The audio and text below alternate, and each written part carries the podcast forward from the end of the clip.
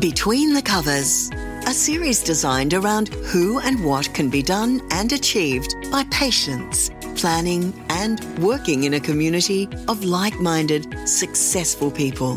This podcast series is for anyone looking at becoming a successful published author and those looking to understand the mind of a writer and the goals of a publisher.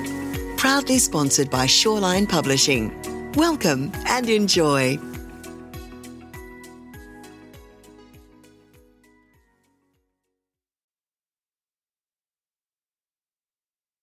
Moment. Hello, everybody. Thank you for joining me. My name is Bradley Shaw, and today on Between the Covers, I'm talking to author Louise Corree Whitfield, whose new book, The Lurkin, is coming out in November through Shawline. Hello, Louise. Thank you for joining me today. How are you? Oh, good. Thanks, Brad. Yeah, thanks for having me. It's a pleasure. Pleasure. And too, please tell everybody listening what are they going to expect when they get a copy of The Lurkin?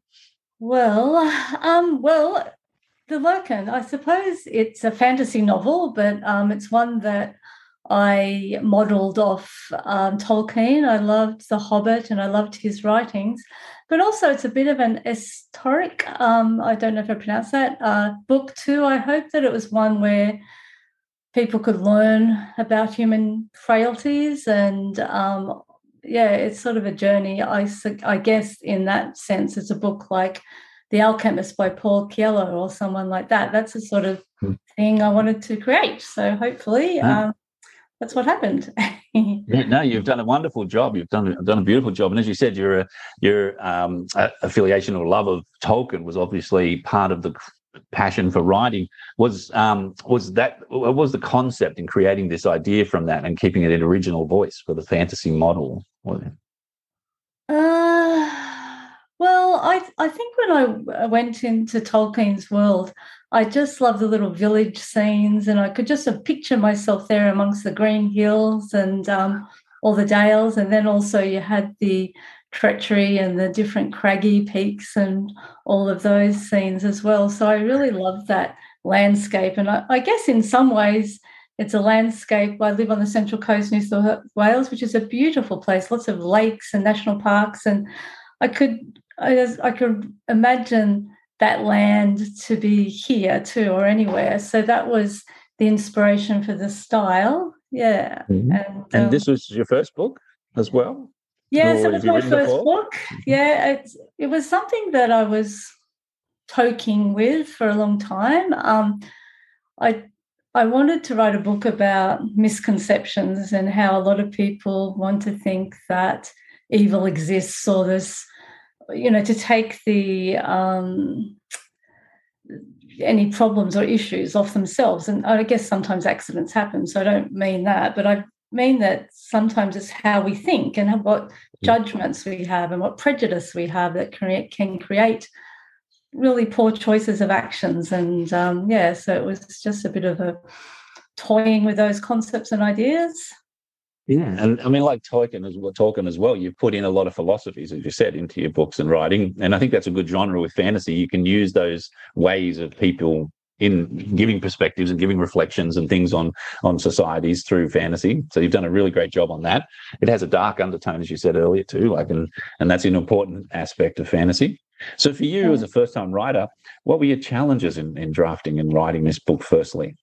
Well, my biggest silly mistake, I believe, was to write it out in actual written form in a book. I used to go down the beach and yeah, I know, I know, yeah, completely silly. Because I wrote it and I was like, yes, I finished of the first part. And then I just went, oh my God, I've got to type all this up. And I suppose in some ways it was good to edit it, but I was like, man, I would never do that again. So that was my first big mistake. Um, yeah. but I wouldn't, I wouldn't, I wouldn't call it a mistake. You think about it; those books, those handwritten notebooks, could be actually worth a lot of money if this book becomes a cult classic or something in the future. You know, like well, you could have those. True. You know, they could, they could be the first edition in handwritten form. That's fairly unique. Yeah. Um, scramblings and ramblings. Yeah, that's right. so, so you wrote it into an, you wrote into notebooks by hand, and then you put it into typing. How long did all that take you? Oh, yeah. yeah, like it took you. Like I think it, uh, as a first time writer, it was a concept, and I remember I'd write for a while and then I'd get stuck. I'd take characters someplace and I was like, I've got no idea what to do. And so I'd just give it a rest and then, you yeah. know, I pick it up again. So it was spurts and, um, yeah, so it's little spurts and rests. But yes, and sometimes and then, you have weeks of just like writing. It was, you're, in the flow. So yeah, it took a oh, long time.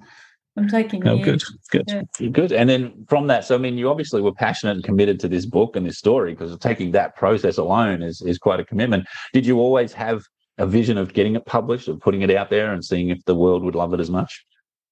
I did. I, I, it was always a goal, and and I think that's another journey in itself for a writer because it's it's it's very exposing to write a book and to uh, be judged, I suppose, yourself on your writing and and the plots and everything like that. So I think it's a it's a sort of a tentative sort of dip into the ocean, and then you you know then all of a sudden you go, well, that is me. It is my writing. You just have to swim and.